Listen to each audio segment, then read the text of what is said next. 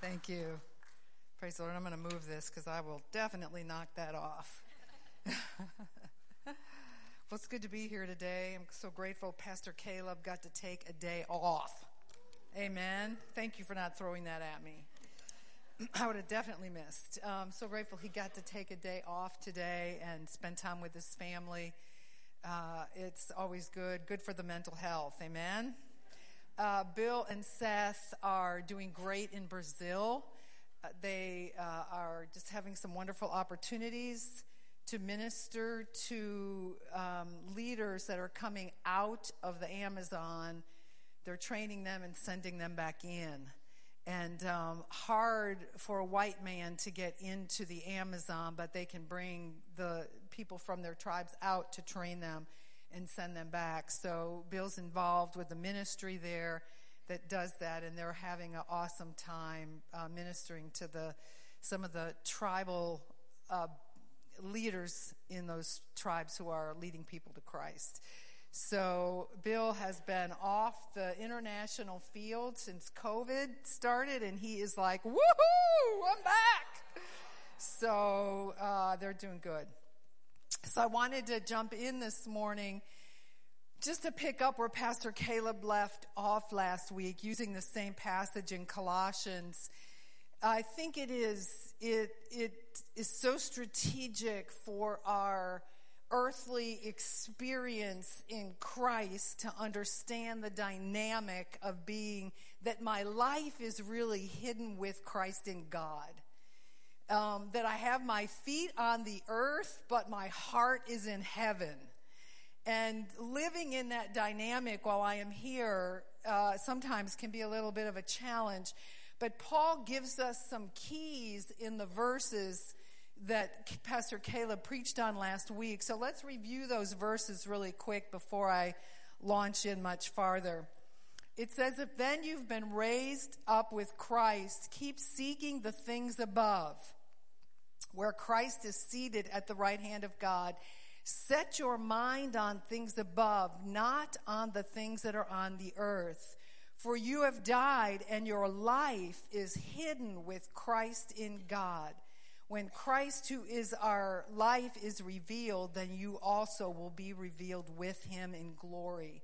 So, in that passage, Paul is telling the Colossians that they are, are seated, raised up with Christ. They're seated at the right hand of God, that their life is hidden with Christ in God.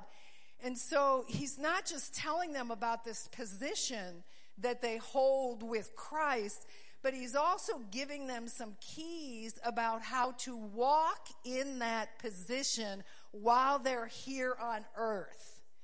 And so he says to them, keep seeking the things above and set your mind on the things above, not on the things that are on the earth. He was giving them instruction in these verses on how to live on earth from the reality of being hidden in Christ. So while my feet are on earth, my heart is connected in heaven. Amen? This position in Christ that Paul's talking about in these verses is actually to change my orientation in life. He says in these verses, set your mind on things above, not on things that are on the earth. That I am to no longer live from an orientation of just living on earth, but I am now to have an orientation towards heaven. He goes on to, and, and he encourages us to, to live with my mind oriented on heavenly things. My orientation is in life is no longer to be solely on earthly things. I am not, I, I'm, I am saved uh, and, and uh, promised an eternity in heaven, but salvation enables me to commune with Jesus now and live from my union with Christ now. So I'm not just saved and get a ticket to heaven, but I'm actually saved and can live in communion with Christ while I'm here on the earth And from that communion, I am influenced and empowered to live my life here on earth. And it is a powerful thing. I think there are so many born again Christians who live oriented toward earthly things, struggling on in this life, not realizing that Christ died to change their orientation even while they're here on earth and to live up out of their union with Christ.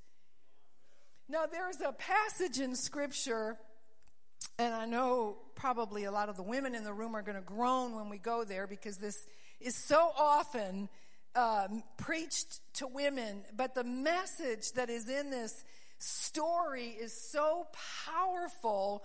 Um, I wanted to go ahead and share it with us this morning. So turn to Luke 10 with me if you have your Bible or on your phone. I think they might put it up on the screen. And it's the story of Mary and Martha. And there is no better picture of the orientation of life that Christ died to give us than this story. So in Luke 10:38 it says, "Now as they were traveling along, he entered a certain village and a woman named Martha welcomed him into her home. And she had a sister called Mary who moreover was listening to the Lord's word seated at his feet. But Martha was distracted with all her preparations and she came up to him and said, "Lord, do you not care that my sister has left me to do all the serving alone? Then tell her to help me. But the Lord answered and said to her, Martha, Martha, you are so worried and bothered about so many things, but only a few things are necessary, really, only one. For Mary has chosen the good part, which shall not be taken away from her. So when we look at this passage of scripture, we look at Mary and Martha and we see two orientations to life.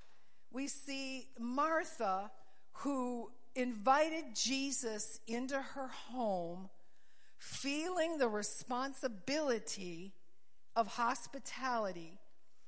And we see Mary responding to the presence of the Lord, presence of Jesus in the home, sitting at his feet and listening. And those are uh, when I when I think about the orientation that Christ died to give me as I walk out my earthly existence, I have a choice in life that I can live orient, oriented to just this natural life and the responsibilities that I have in this life, or I can choose, like Mary, to live from an orientation of being seated with Christ. And so when we look at this passage of Scripture, uh, Jesus said to Martha, Martha was feeling the weight of the responsibility. See, this was her home. She had invited him in and she's feeling the weight of responsibility. Now, I don't know what you are responsible for in life, but responsibility carries a weight with it, doesn't it? I mean, I, I have never uh, been uh, the sole provider of our home. Bill carries the weight of being the provider and the, the leader of our home. And I don't know what that weight feels like, but I can imagine at times that weight gets pretty overwhelming. And, but I do understand the responsibility of being a wife and a mother, raising three children. I understand the responsibility of working. Uh, I was an occupational therapist um, in my uh, in my secular work, and I understand the responsibility of carrying that that load. We all carry responsibility, and and so here's Martha in life carrying the responsibility of welcoming Jesus into her home and wanting to be hospitable. And the, the, scripture says that she was distracted with all of her preparation. And Jesus speaks to her in verse 41 and just says, Martha, Martha, you're worried and bothered about so many things. In carrying the responsibility, Martha had become worried and bothered and distracted by those responsibilities. It's an inward uneasiness that results in confusion and hustling. A divided care that was distracting her heart. I love how the Amplified, uh, the, the words that are used in this passage in 41 say she became overoccupied and too busy with earthly things. And the weight of my responsibilities in life can cause me to become overoccupied and too busy with them to the neglect of being seated with Christ in heavenly places. Paul tells us I'm to set my mind on those things and I'm to keep seeking those things. But the responsibilities of life can become so distracting and so overpowering at times that I allow them to cause me to neglect giving attention to my true orientation where I draw my life, which is my position of being seated with Christ in heavenly places. So Jesus wasn't saying to Martha, Martha, just be irresponsible. Don't worry about, about, you know, the responsibilities you have in life. Just be irresponsible. Be so heavenly minded you're no earthly good. That's not what he was saying to her. I believe in excellence. I think Jesus believes in excellence. I believe he wants us to carry our responsibilities in life and he wants us to do them well. But he does not want me to carry them to the point where I neglect giving uh, attention and orienting and seeking the things that are above. We can become so distracted with life I can become so distracted with life.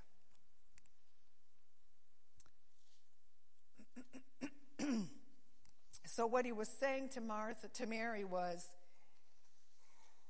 I don't want you to become overoccupied and too busy with earthly things that you neglect communion with me.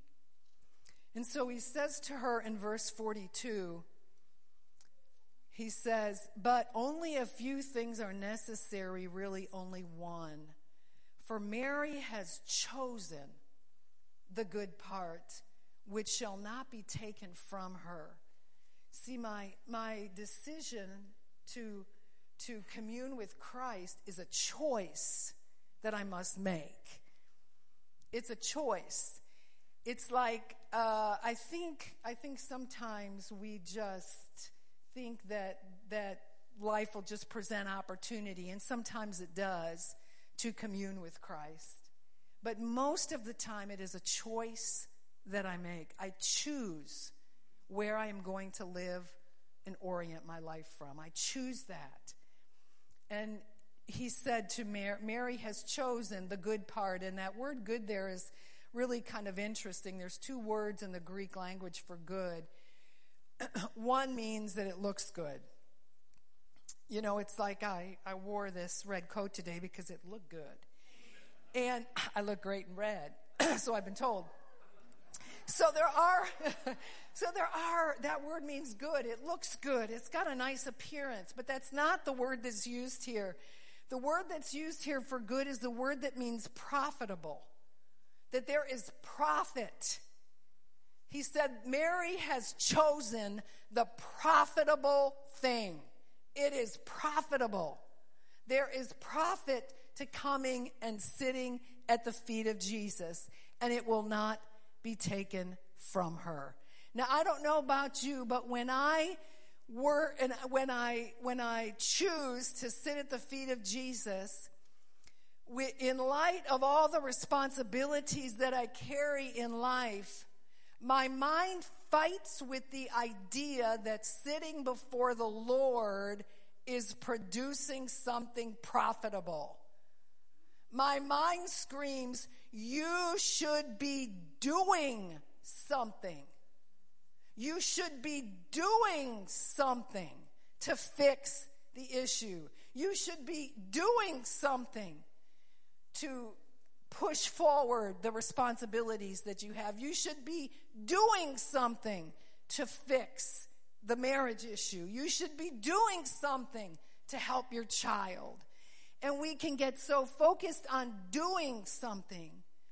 And not that we don't do, but Jesus was saying to Martha that the doing is out of order. That the sitting comes first and then the doing. And when we get that out of order, we end up frustrated, weary, uh, cantankerous, and producing things that the Lord's not asking us to engage with. So there's external distractions that will keep me from orienting my life toward heaven, seeking the things above, external distractions, the weight of responsibility. Did Jesus love Martha less because of her struggle? Absolutely not. Jesus loved Martha enough to help her with her orientation in life. He was teaching her how to draw life from Him. God loved her while she was learning how to live from her communion with Christ. When my attempt is sincere but immature and imperfect, He still loves me and enjoys me. And just like Martha, He is for me and wants to help me. I heard a preacher say one time there are two ways to get a car to move. You can get outside of it and push it, or you can put some fuel in it, hop in, and take a ride. And my life here on earth, the responsibilities that I carry, the things that are put in my hands to be responsible for, I can either get behind those things and try to push them, or I can put some fuel in my life by communing with Christ and seeking things above. Living out of my union with Christ fuels my life, and I can hop in and I can ride it. It is a totally different way to live. And so many of us, myself included, live apart from my union in Christ and try to get through life and push the responsibilities I have in my life apart from the impartation that I draw in my time and fellowship and communion with Christ. And I have lived both ways. I don't know about you. But I want to talk real quickly about two pictures that are in, in, in the scripture. When we talk about this union that we have with Christ, um, it can sometimes seem kind of woo, and and there's a couple pictures in, Christ, in, in the scriptures, one in the New Testament, one in the Old, that to me give a visual picture to help me understand the dynamic of what is happening when I am in fellowship with Christ. When I choose, like Mary, to sit and listen, what is happening in that dynamic? And one of the passages is in John 15, 4, and we're all pretty familiar with this. But it's the concept and the idea of, of abiding in the vine. And it says this Abide in me and I in you. As the branch cannot, cannot bear fruit of itself unless it abides in the vine, so neither can you unless you abide in me. For the branch to bear fruit, it must remain connected to the vine, enabling it to receive the life giving sap that's in the vine. So, this passage isn't saying, you know, there are a few things in life you can take care of. And there are some things I'll help you with. God wants to help you with everything. He wants you to draw your strength from Him. He says, Your life, your true life, is hidden with Christ in God. And in that dynamic of that relationship, I have access to everything that heaven has.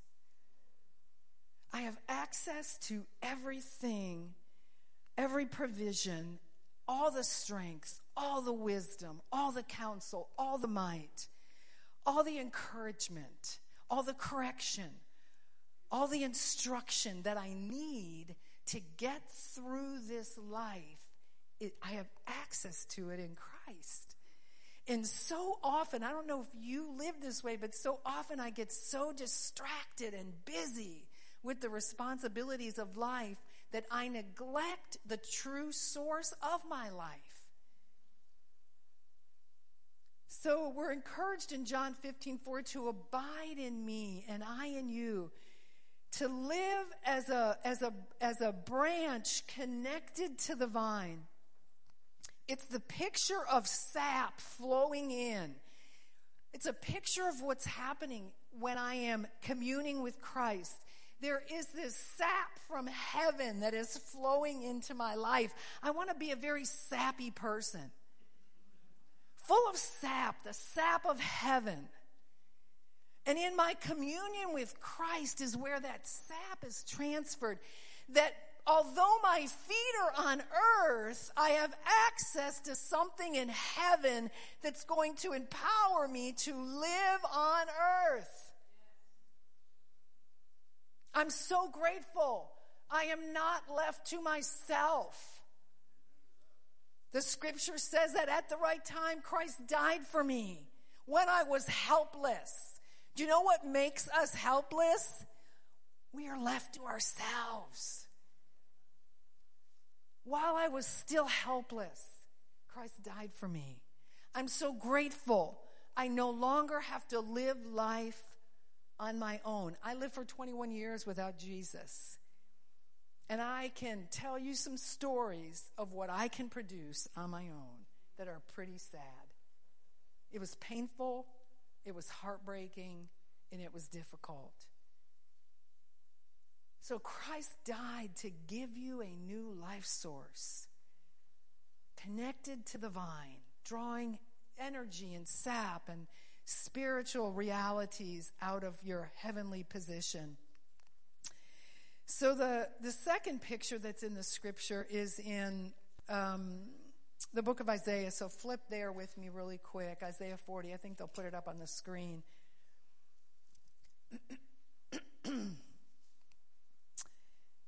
this is probably one of my favorite passages in scripture. And the book of Isaiah is actually divided into two parts. Chapters 1 through 39 uh, are about the judgment that would come upon Judah for breaking covenant with God and the Babylonian exile. Chapters 40 through 60 kind of take a turn, and the chapters are about the gathering and renewal of God's people after the exile. And chapter 40 actually starts with the words, Comfort, O comfort my people says my God. And it begins to shift, and, and the Lord begins to speak about, I'm going to regather and renew you. God begins to, uh, to explain his plan and the power he would use to restore them from a place of weakness to a place of strength. It's a message of comfort and a message of hope. And so these people were getting ready uh, to come out of exile by the time we get to chapter 40. And Isaiah is, is the Lord is saying through Isaiah that you're going to come out of that season of exile a little confused, disoriented in who I am. And so in chapter 40, God starts by redefining for them who He was. He was the creator, He was the king above all kings. And He said, I know you're going to come out weak and weary. And so, as we read through the, the passage, we end up at the end of the passage uh, in chapter 27, and I'm going to start in chapter 27. I know they may not have it on the screen because I didn't give it to them. I only gave them chapter 31. But it says this Why do you say, O Jacob, and assert, O Israel, my way is hidden from the Lord? Because they were wondering, because of the exile, did, did God see what was going on? Has my way been hidden from the Lord? And the justice due me escapes the notice of my God? Do you not know? Have you not heard? The everlasting God, the Lord, the creator of the ends of the earth, does not become weary or tired. His understanding is inscrutable, meaning it cannot be questioned. It cannot, there's nothing higher, there's no wisdom higher than the wisdom of God. To him who lacks might, he, get, let me, he gives strength to the weary. And to him who lacks might, he increases power. So the God who doesn't become weary says, I've got plenty of strength and power for those who are. So he gives strength to the weary, and to him who lacks might, he increases power. Though youths grow weary and tired, and vigorous young men stumble badly, yet those who wait for the Lord will gain new strength. They will mount up with wings like eagles. They will run and not get tired. They will walk and not become weary. So the picture here is a God who does not become weary, who does not become tired. He comes to us in our fatigue and in our weariness and in our challenges, and He comes to give us strength. He says to strengthen the weary. To him who lacks might, He increases power. Though youths grow weary and tired, and vigorous young men stumble badly, yet those who wait for the Lord. So, what does it mean to wait for the Lord? See, I talk to a lot of people and I ask them the, the, when you're in conversation with them, and they'll just say, Oh, I'm waiting on the Lord. You know, I'm just waiting on the Lord to do that. I'm waiting on the Lord. Kind of like they're standing in front of the bus stop waiting for the bus to show. We're just waiting on God. Well, that's not what this word means. This word waiting on the Lord is a very active word. It actually means to bind and twist together. It actually means to plait the hair. It's like the idea of braiding the hair.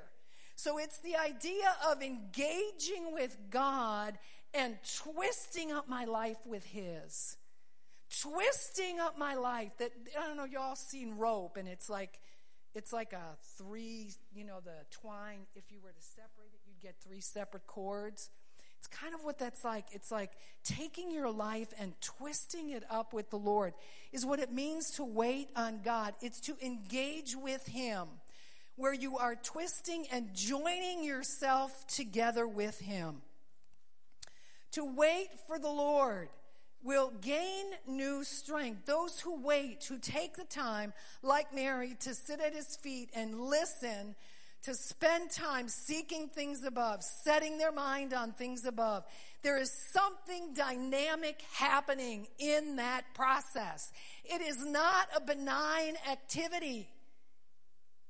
Now, sometimes it feels that way, doesn't it? But I want to tell you something about your feelings. They will lie to you.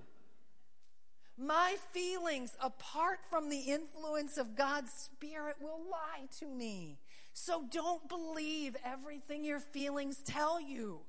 So when you're sitting in the presence of the Lord and you question, is this doing anything? Is this producing anything? The scripture tells you there is something very powerful happening. Amen?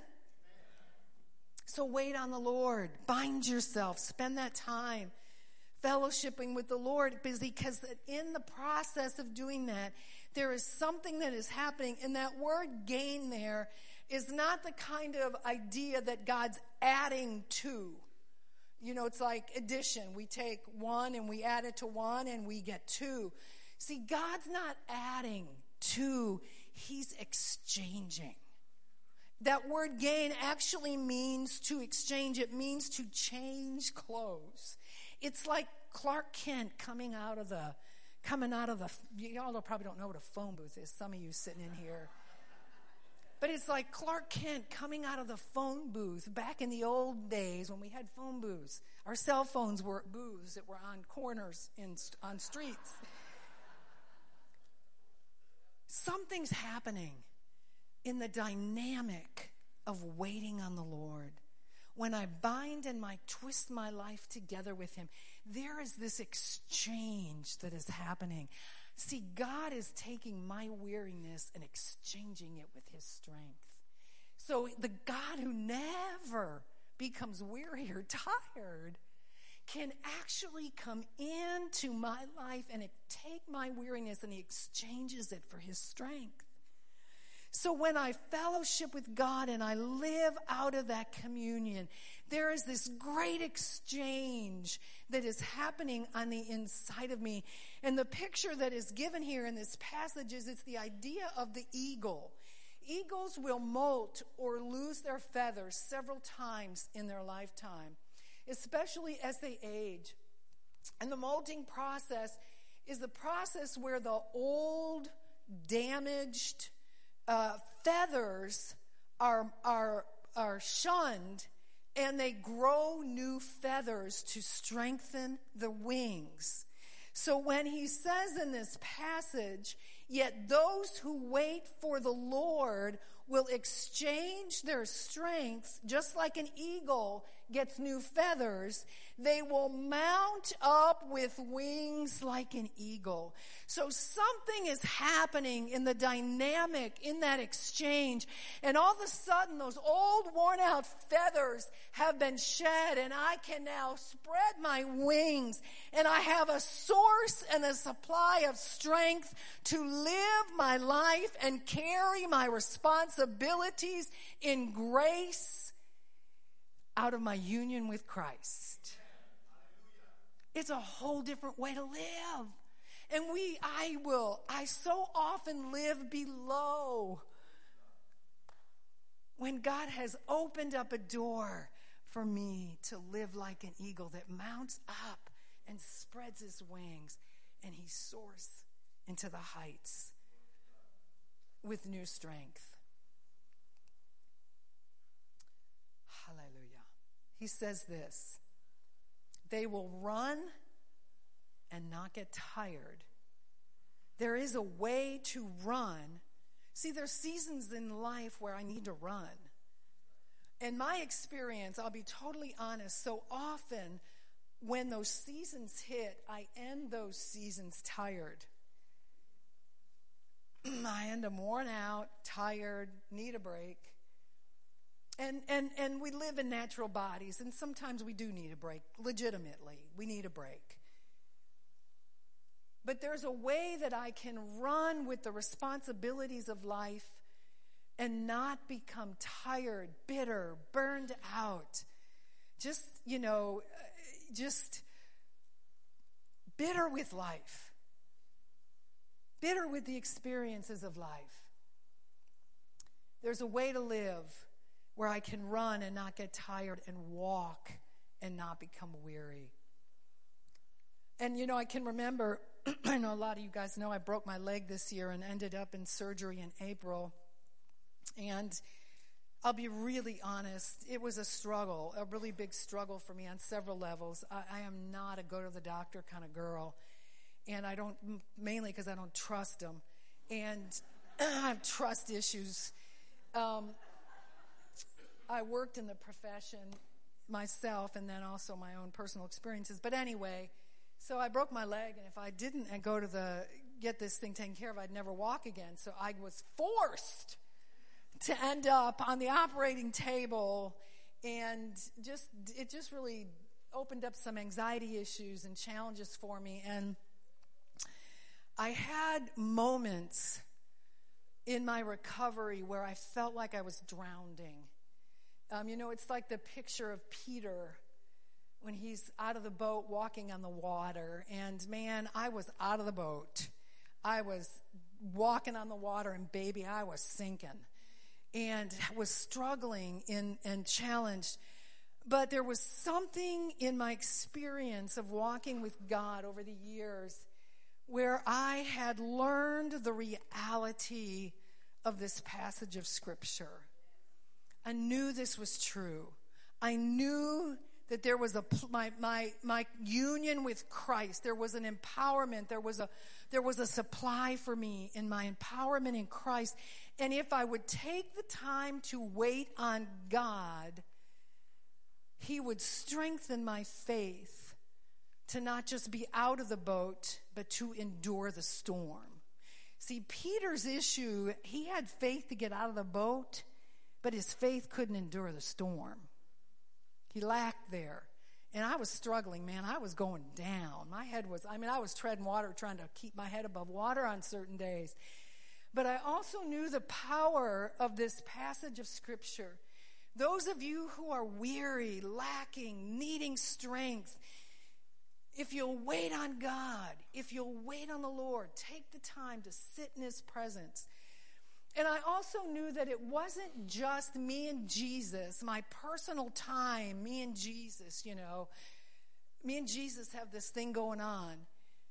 But it was also my church attendance was important. See, I was hiding out at home. I didn't want anybody to know I was struggling. I, I was feeling vulnerable and feeling weak, and I was hiding out. You know, I was in recovery, sure, but I was kind of hiding out at home. And one day the Lord came to me just like he had came to Martha. He said, Martha, Martha. He said, Sue, Sue. And I knew I was getting ready for a little adjustment. And he said to me, it's time for you to, to re engage. Time for you to pick up your responsibilities again and re engage.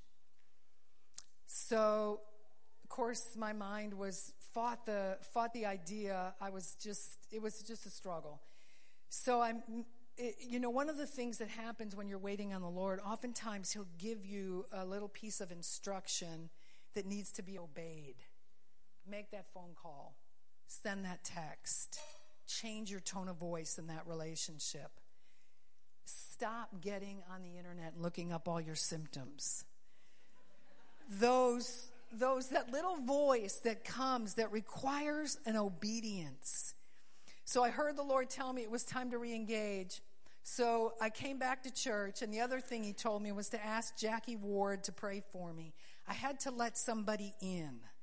I had to let somebody in to understand my struggle and to hold me accountable and to help me walk it out. So I came to service, uh, walked in as much responsibility as I could at that time, and asked Jackie to pray for me. And something changed that day for me. Wasn't that all my struggles went away, but there was a strength on the inside of me that I didn't go under quite as far. I didn't sink as low. So, church attendance walking in relationship with others. These are all parts of waiting on the Lord, binding myself together with Christ. And I think if COVID's done anything that concerns me, is it's like church attendance has almost become optional. It's like we've gotten out of the rhythm of life of regular church attendance, small group attendance, small group. You know, there's something about the dynamic of fellowshipping with others I firmly believe that, and, and the scripture says this every joint supplies grace. Every joint has a supply, and I need the supply in the joint. So, Michelle has things I need. I must connect with her and relate to her. I've got relationships that I must stay connected to. I have other, I have friends who are women in ministry. I meet with them on Zoom regularly. We study scripture together. I need to connect with them. There is a supply, there's a binding and a twisting together with God that happens in my fellowship with other saints who are like minded, waiting on the Lord, drawing strength from one another, not isolating when we're struggling. It is such a temptation to isolate when we struggle. We feel weak, we feel vulnerable, we feel ashamed, and those feelings will cause you to isolate. And you know, isolation and solitude are two different things. Solitude is a good thing. Some of us, we all need some solitude. That quiet place where it's just me and my Bible and worship, and it's that place of solitude. Some people need more than others. Some people recharge with people, some people recharge in solitude. I am a recharge in solitude. Solitude from a healthy place is a good thing, isolation is not.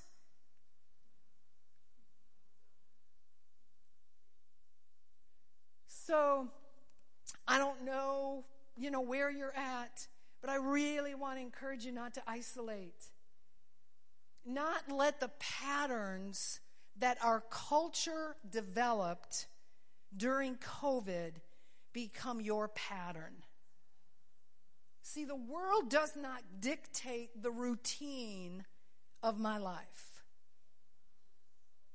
I don't let it pressure the routines of my life. My walk with Christ dictates the routines of my life. So, in my waiting on the Lord, having time with Him, all those things help me to bind myself together with Christ and exchange my weakness for his strength. I'm telling you, it is a powerful way to live. And there have been many times I have missed it. I have fallen short. It's quarter after. I've got one more point. Y'all, are you good with one more point? I just want to mention this really quick. When we talk about the whole idea of solitude, of quieting our soul, waiting on the Lord. I think one of the more challenging things, well, they're both challenging. We can, we can set aside the, the distractions, being overoccupied and too busy with the responsibilities of life. But some of the challenge I found in the whole idea of waiting on the Lord comes from the internal noise of my mind. And David wrote a psalm, a Psalm 131. And these psalms, there's a group of them, there's about 14 psalms. They're called the Psalms of Ascent. And they were traditionally psalms that were sung by the Jews who were traveling up the hill to Jerusalem during feast time, preparing their heart to come into the temple of the Lord. And the priests would sing these songs as they went up the stairs leading up into the temple.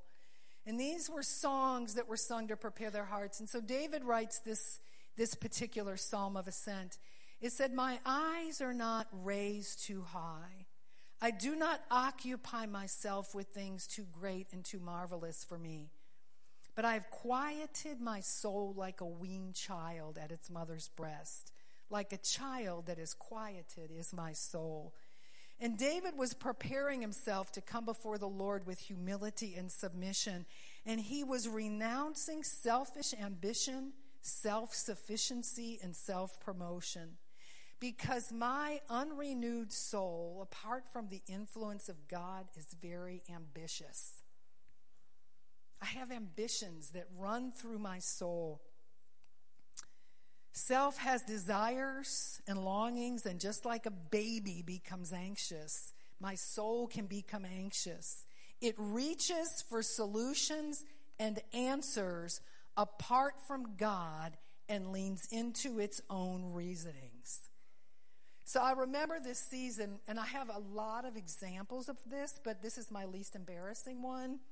So I'm going to share this one. When I was at Christ for the Nations, I went on a summer tour, a lot like you, Zach. Did that summer thing with a group of, of fellow students at CFNI. And when I came off the summer, I was broke.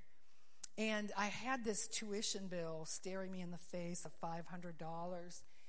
And so during the 70s, you know, I don't know how many of you were alive during the 70s and traversed in the kind of Word of Faith camp. But back then, you know, if you were a good born again, spirit filled Christian, you believed God and you confessed the word. And you, if you believed hard enough and confessed enough, you'd get what you said. So I was, took that approach. I was just going to be this really good I had a lot of ambition to be this good Christian, you know. So I'm, I'm walking around the track on the campus during the day, and I had my little confession sheet, and I'm speaking the word, and I'm walking and speaking the word and doing my thing, and and then I would stretch when I was done and just kind of quiet down, and I would get this little voice that would rise up in my mind, and it said, "Call your mother." and I thought, "Call my mother." I'm, you know, here I am, 25 years old. You don't call your mother when you're 25 years old.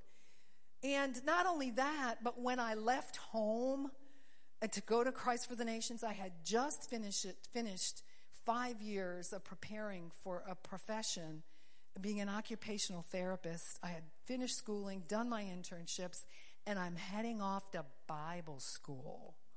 And my parents were not happy. And I, I grew up in an alcoholic home, and my dad came home from work, and he had had a few drinks, and he laid into me, not physically, but verbally. And the next day, my mom took me to the airport, dropped me off, and said, You're on your own. So, how could I call my mom? You know, they were just unhappy with me being there. But day after day, day after day, I'm walking that track, man, speaking the word, just doing my thing. And every once in a while, this little voice would pop up, call your mother. So it was getting closer and closer to the day my $500 was due. And I thought, oh my gosh, now I probably ought to just get a job. And see, my soul was working this thing. It was working it, baby. It was working it. I was doing all these things I knew to do spiritually. And then I started the job hunt, thinking, all right, I got to make a quick 50 bucks.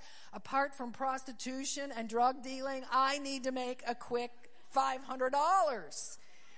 So I'm looking for jobs, and the, you know all the students are coming to campus, and there's not a lot of jobs around. And so I'm hearing this little voice call your mother. And the day came when I had to either pay up or I had to leave campus. So I called home and said, Mom and Dad, I'm coming home. And this is my last semester of school. I don't have the money to finish this out. And the first thing my mom said was, why didn't you call me sooner? See, what I didn't know was that my parents, while I was gone, had gone through alcohol treatment and had had kind of a spiritual awakening, and they understood on a new level my spiritual journey, and they were very supportive of what I was doing. I didn't know that.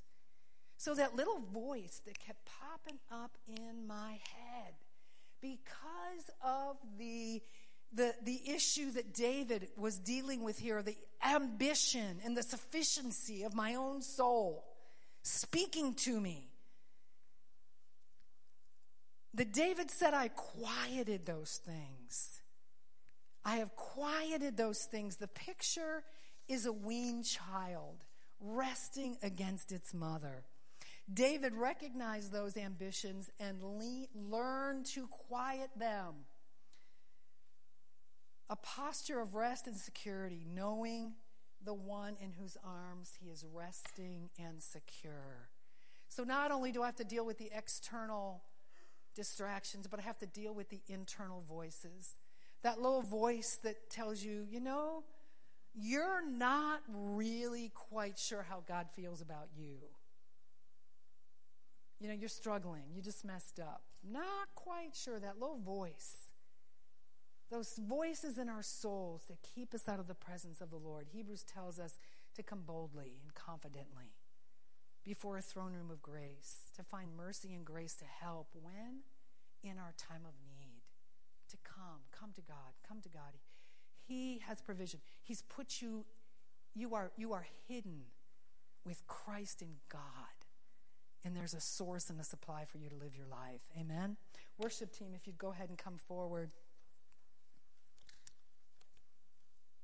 So I don't know where you are today. If you feel like your emotions and your reasonings are pushing you around, we become weary in life sometimes. You know, and, and my, um, my, when we did the Strength Finder, Gallup Strength Finder stuff, my second strength is responsibility, which is sometimes my Achilles heel Sometimes our responsibilities push us around. And we can get weary and we can get frustrated. So if you're feeling like your your emotions, your reasoning are pushing you around and you're you're just not able to to find that place of rest and peace in the season that you are in. I feel like the Lord wants to minister to you today.